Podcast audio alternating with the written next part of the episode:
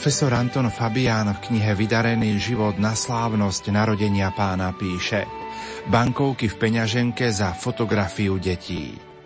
Po štedrej večeri prišla návšteva. Celý byt bol plný kozmetickej vône.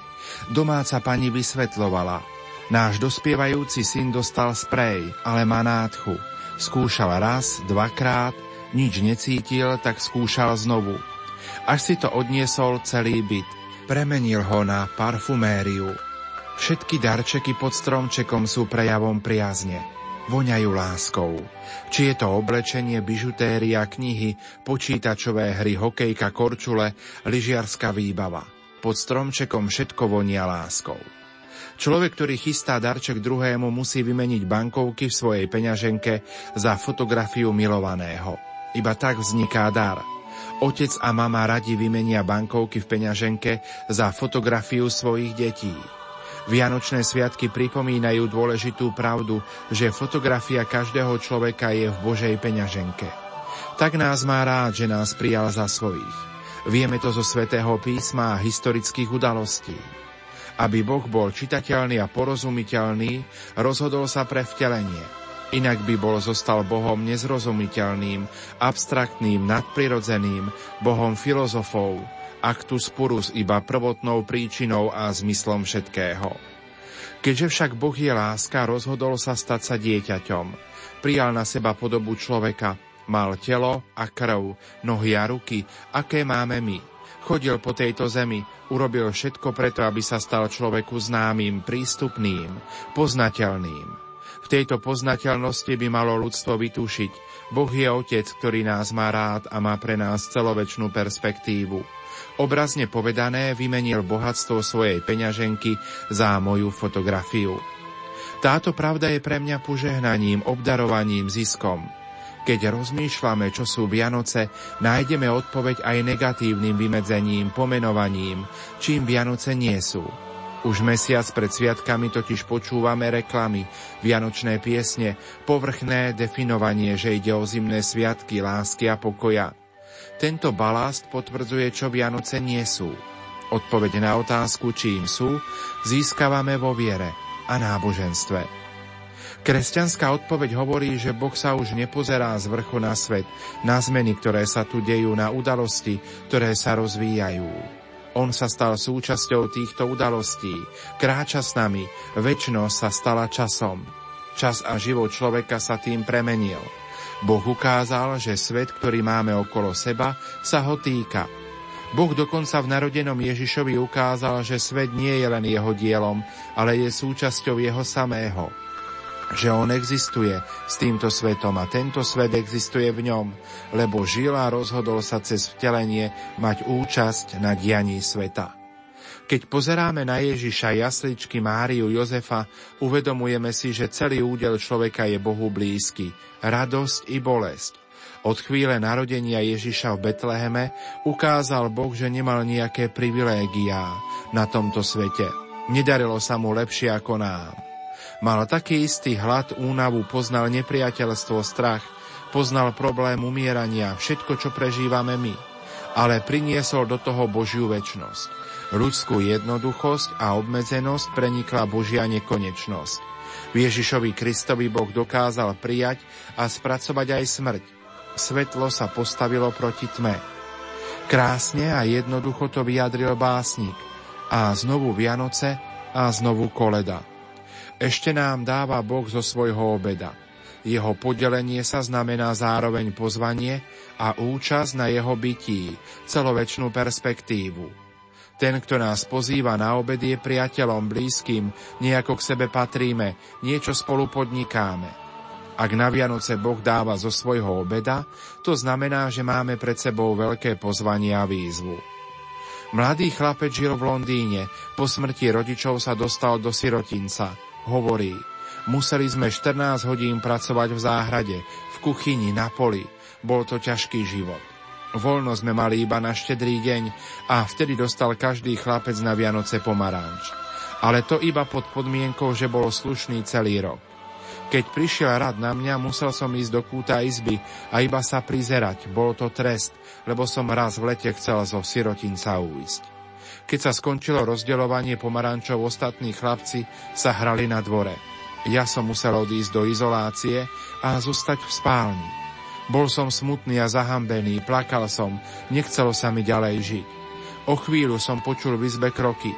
Jedna ruka odťahovala postelnú prikrývku, pod ktorú som zaliezol. Pozrel som sa. Bol to William, môj priateľ. Stál pred postelou, v pravej ruke mal pomaranč a ponúkal mi ho.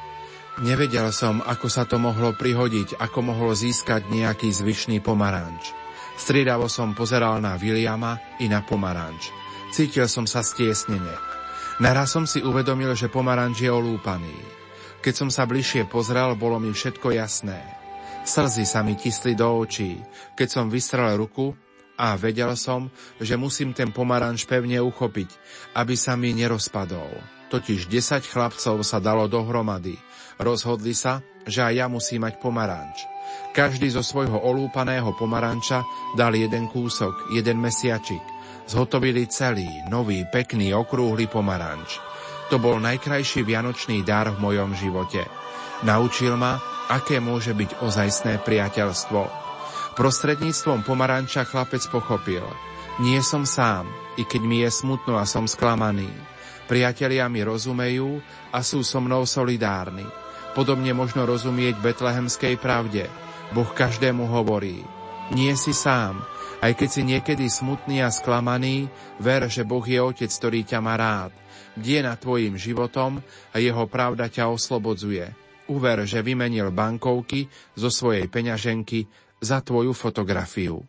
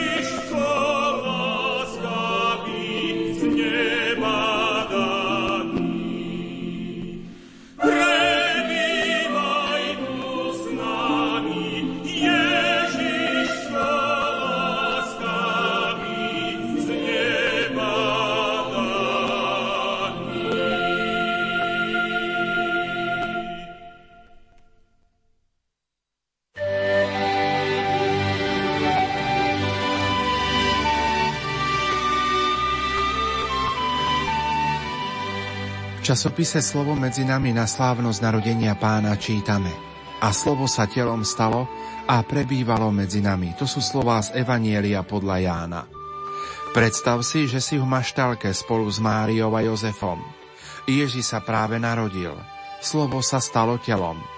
Anieli spievajú, pastieri sa radujú, hviezdy žiaria.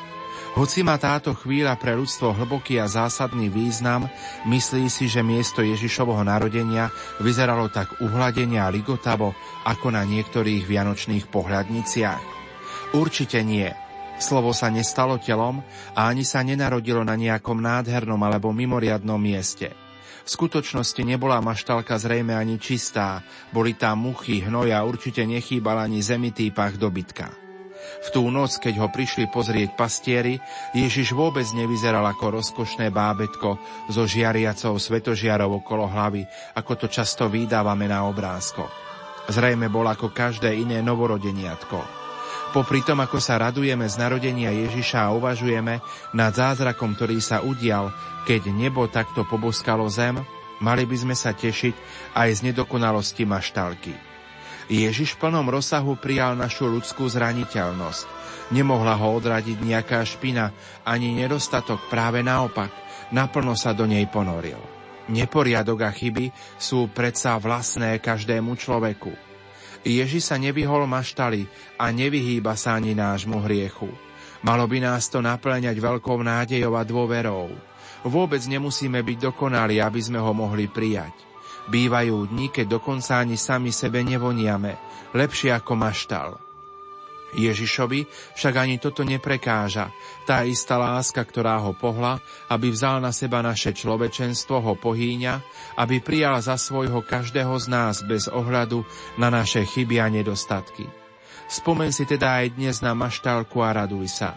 Máš milosrdného, láskavého a všemohúceho Boha, ktorý v tebe vzbudzuje bázeň. Boha, ktorý prichádza, aby žil v tvojom srdci. Nie divu, že anieli spievajú nie divu, že pastieri sú celí ohúrení a že mu prišli sa pokloniť aj traja mudrci a z východných krajín. A nie divu, že všetci sa radujeme v tento preslávny deň, milosti plné Vianoce. Ježišu, ďakujem ti za maštal. Ďakujem ti, že ma miluješ takého, aký som.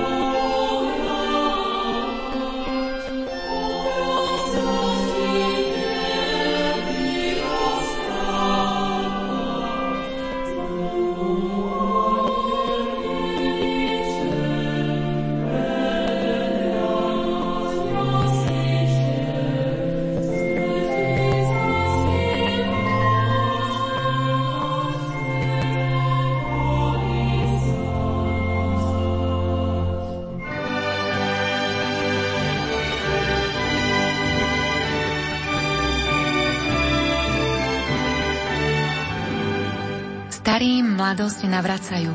Mladým nesmiernu radosť dajú. Do rodných chalúpok deti privádzajú. Nepriatelia k sebe vľúdne slovo majú. Na prehrmené roky ľudia spomínajú. Tu najkrajšiu pieseň pery zaspievajú. To najcenejšie zo srdc ľudia rozdávajú. Takú čarovnú moc len Vianoce majú. Do života ľudí spásu prinášajú.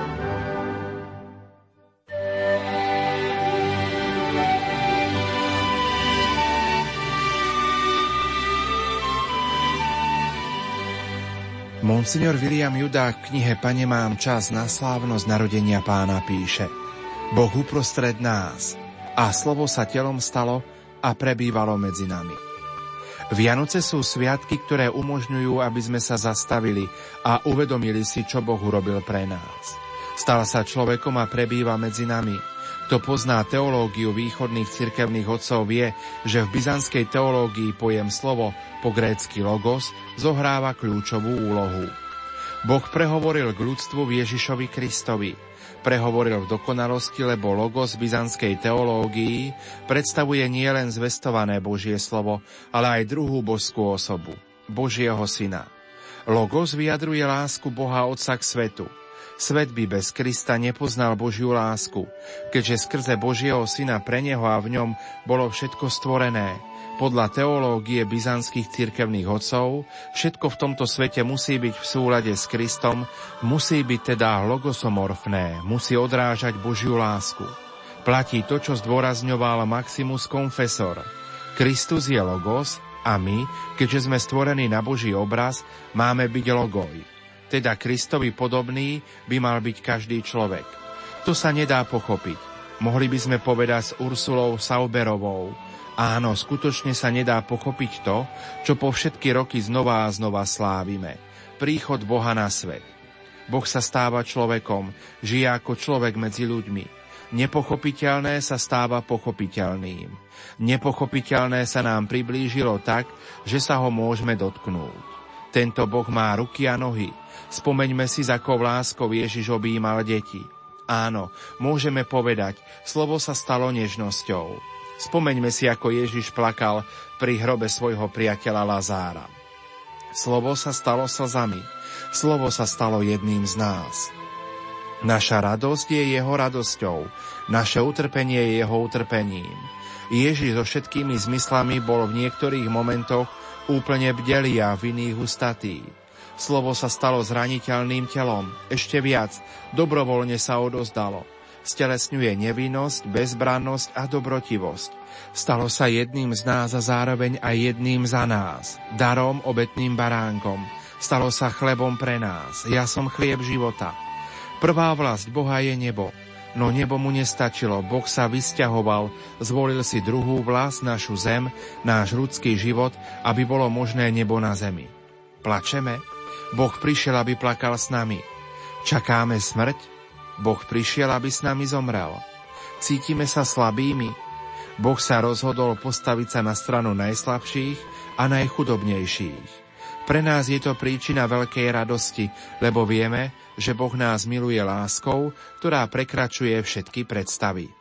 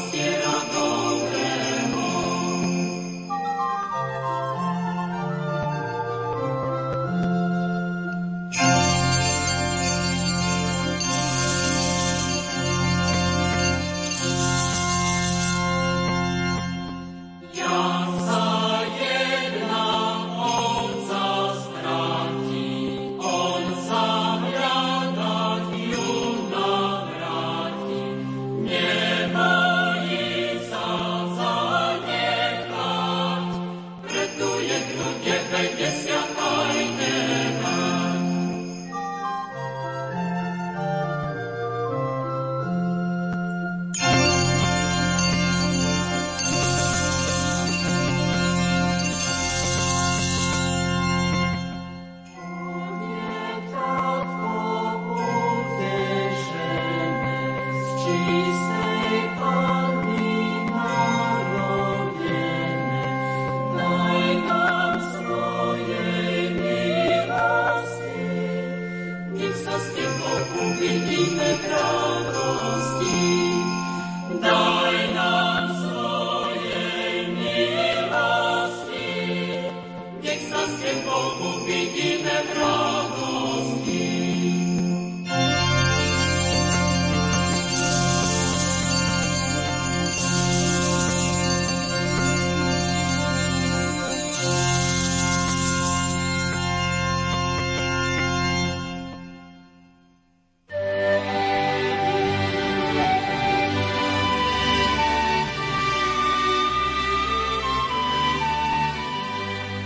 Každý máme počas Vianoc svoje tajné priania a túžby. Myslím, že našim spoločným prianím a snom by mohlo byť to, aby prišiel k nám Boh, aby sme prežili Jeho príchod, aby nás oslovil a aby sme mohli povedať, že sme stretli Boha. Čo však znamená stretnúť Boha? Stretnúť Boha znamená prežiť to najvzácnejšie, najkrajšie, čo jestvuje pod slnkom. Pretože stretnutie so Všemohúcim človeka oslovuje. Božiu blízkosť a stálu prítomnosť možno veľmi dobre spoznať v texte, ale aj medzi riadkami svätého písma. Boh o nás vie, myslí na nás, cíti aj súciti s nami. Nikdy nás neopúšťa, nikoho neodsudzuje. Dokonca stále počíta s nami vo svojich plánoch. Taký je Boh prítomný v Ježišovi Kristovi. Vianoce nám naznačujú, že Boh nie je ani v hĺbke, ani kde si vo výške, ale že je uprostred nás, ba priamo v nás. Keď ho budeme hľadať, tak ho nájdeme. Nájdeme ho vtedy, keď pred ním poklakneme, zopneme ruky a budeme prosiť. Ak Boh mlčí, neznamená to, že nás nepočuje. Pána svojim hlasom vedie a svojim mlčaním vychováva. Vidí, čo je na človeku dobré, vzácne, ale aj to, čo je zlé a zahambujúce. Človek môže k Bohu volať vodne v noci, doslova ako na rýchlu lekárskú pomoc a Boh ho vždy vypočuje. Náš pán nespí, nepozná prestávku, pretože sám o sebe je život a láska. A láska trpezlivo čaká, kedy človek zmúdrie a zjemní svoje srdce.